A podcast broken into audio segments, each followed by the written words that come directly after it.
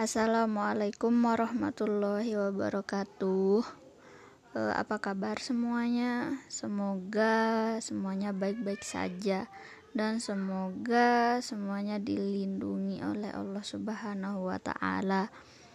E, semoga juga wabah yang menimpa kita itu cepat berakhir agar kita bisa menjalankan aktivitas seperti semula lagi. Dan tentunya bagi semua eh, mahasiswa ataupun siswa-siswa yang lainnya bisa mengikuti kegiatan belajar mengajar seperti biasanya. Hmm, yang seperti biasanya itu mm, bertatap muka lah. Enggak biar nggak jenuh biar e, proses belajar mengajar secara online itu cepat berakhir tentunya pasti kalian bosan dengan e, apa dengan kegiatan online ini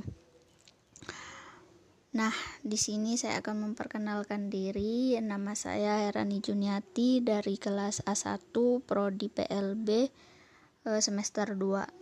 Di sini saya akan sedikit menjelaskan eh, apa sejarah pendidikan luar biasa. Pendidikan merupakan salah satu hal penting yang tidak bisa dipisahkan di kehidupan ini. Apabila seseorang tidak mendapatkan pendidikan, maka mereka tidak akan dapat menulis, membaca, dan bahkan hidupnya itu selalu bergantung pada orang lain.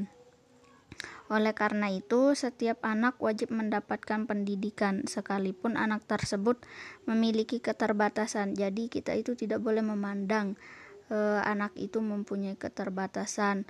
Terus, kita kira mereka itu tidak akan bisa e, buat apa sih, buat mengikuti pendidikan gitu. Tapi kita itu salah menilai. E, apa? Pendidikan sekalipun anak tersebut memiliki keterbatasan. Bagi anak yang berkebutuhan khusus, maka bisa disekolahkan ke SLB gitu.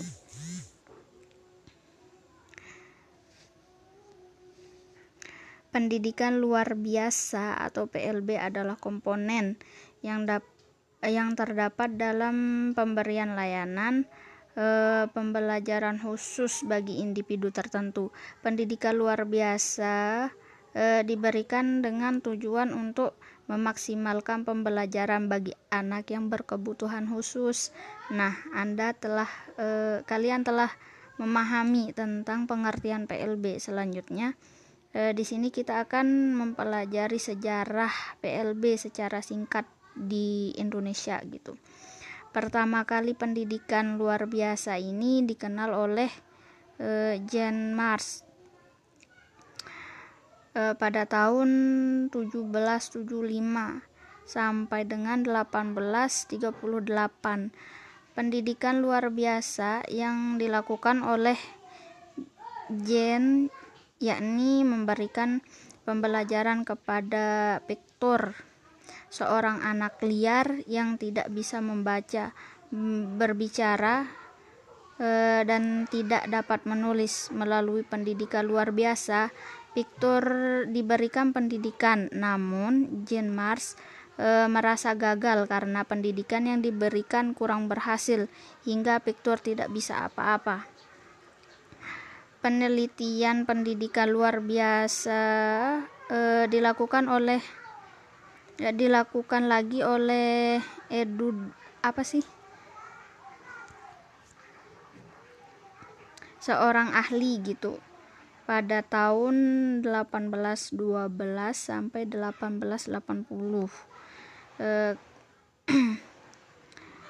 ahli eh, para ahli ini lebih maju karena eh, dirinya berhasil mengembangkan program pembelajaran eh, yang berkembang, sejarah pendidikan luar biasa di Indonesia semakin pesat hingga akhirnya terbentuklah sekolah luar biasa ini eh, yang dikelompokkan sesuai dengan kategori masing-masing. Berikut merupakan kelompok eh, apa sih kelompok kelompok sekolah SLB gitu di Indonesia. Yang pertama SLBA yaitu khusus untuk anak tunanetra. Yang kedua SLBB yaitu khusus untuk anak tunarungu.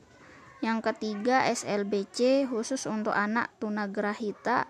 Yang keempat eh, SLBD khusus untuk eh, anak tunak anak tunadaksa terus SLBE khusus untuk anak tunalaras SLB autis SLBG untuk anak cacat ganda Itulah sebagian komponen kategori sekolah luar biasa. Setelah dikategorikan, lantas bagaimanakah program pendidikan yang diberikan? Sejarah pendidikan luar biasa, lanjut ke program pendidikannya. Pertama kali, Konsep pendidikan memakai pendidikan inklusif atau sistem penyelenggaraan pendidikan yang bersifat bebas.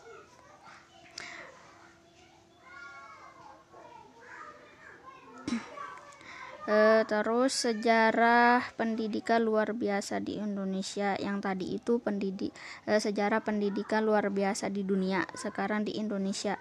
Sejarah pendidikan luar biasa di Indonesia tidak terlepas dengan keber, keberadaan Belanda di negeri ini Sebelum mereka, beberapa pendidikan berusaha membuat sistem pendidikan yang orientasinya berbeda, yakni untuk anak-anak berkebutuhan khusus.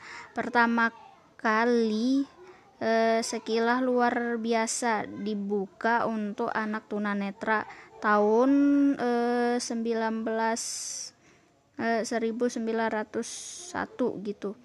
Yang kedua yaitu Lembaga Pendidikan Anak Tuna Grahita pada tahun 1927 dan terakhir yaitu Lembaga Pendidikan Anak Tuna Rungu pada tahun 1930. Ketiga lembaga sekolah tersebut didirikan di Bandung. Setelah Indonesia mem, apa memplo, mempro mengproklamasikan kemerdekaannya, pemerintah secara khusus membuat undang-undang pendidikan. E, salah satunya pendidikan bagi anak berkebutuhan khusus atau yang memiliki kelainan fisik.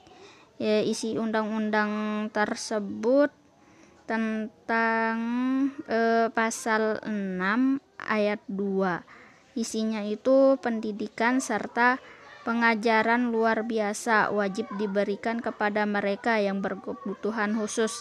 Berlakunya undang-undang tersebut e, membuat munculnya P, membuat munculnya SLB gitu yang baru.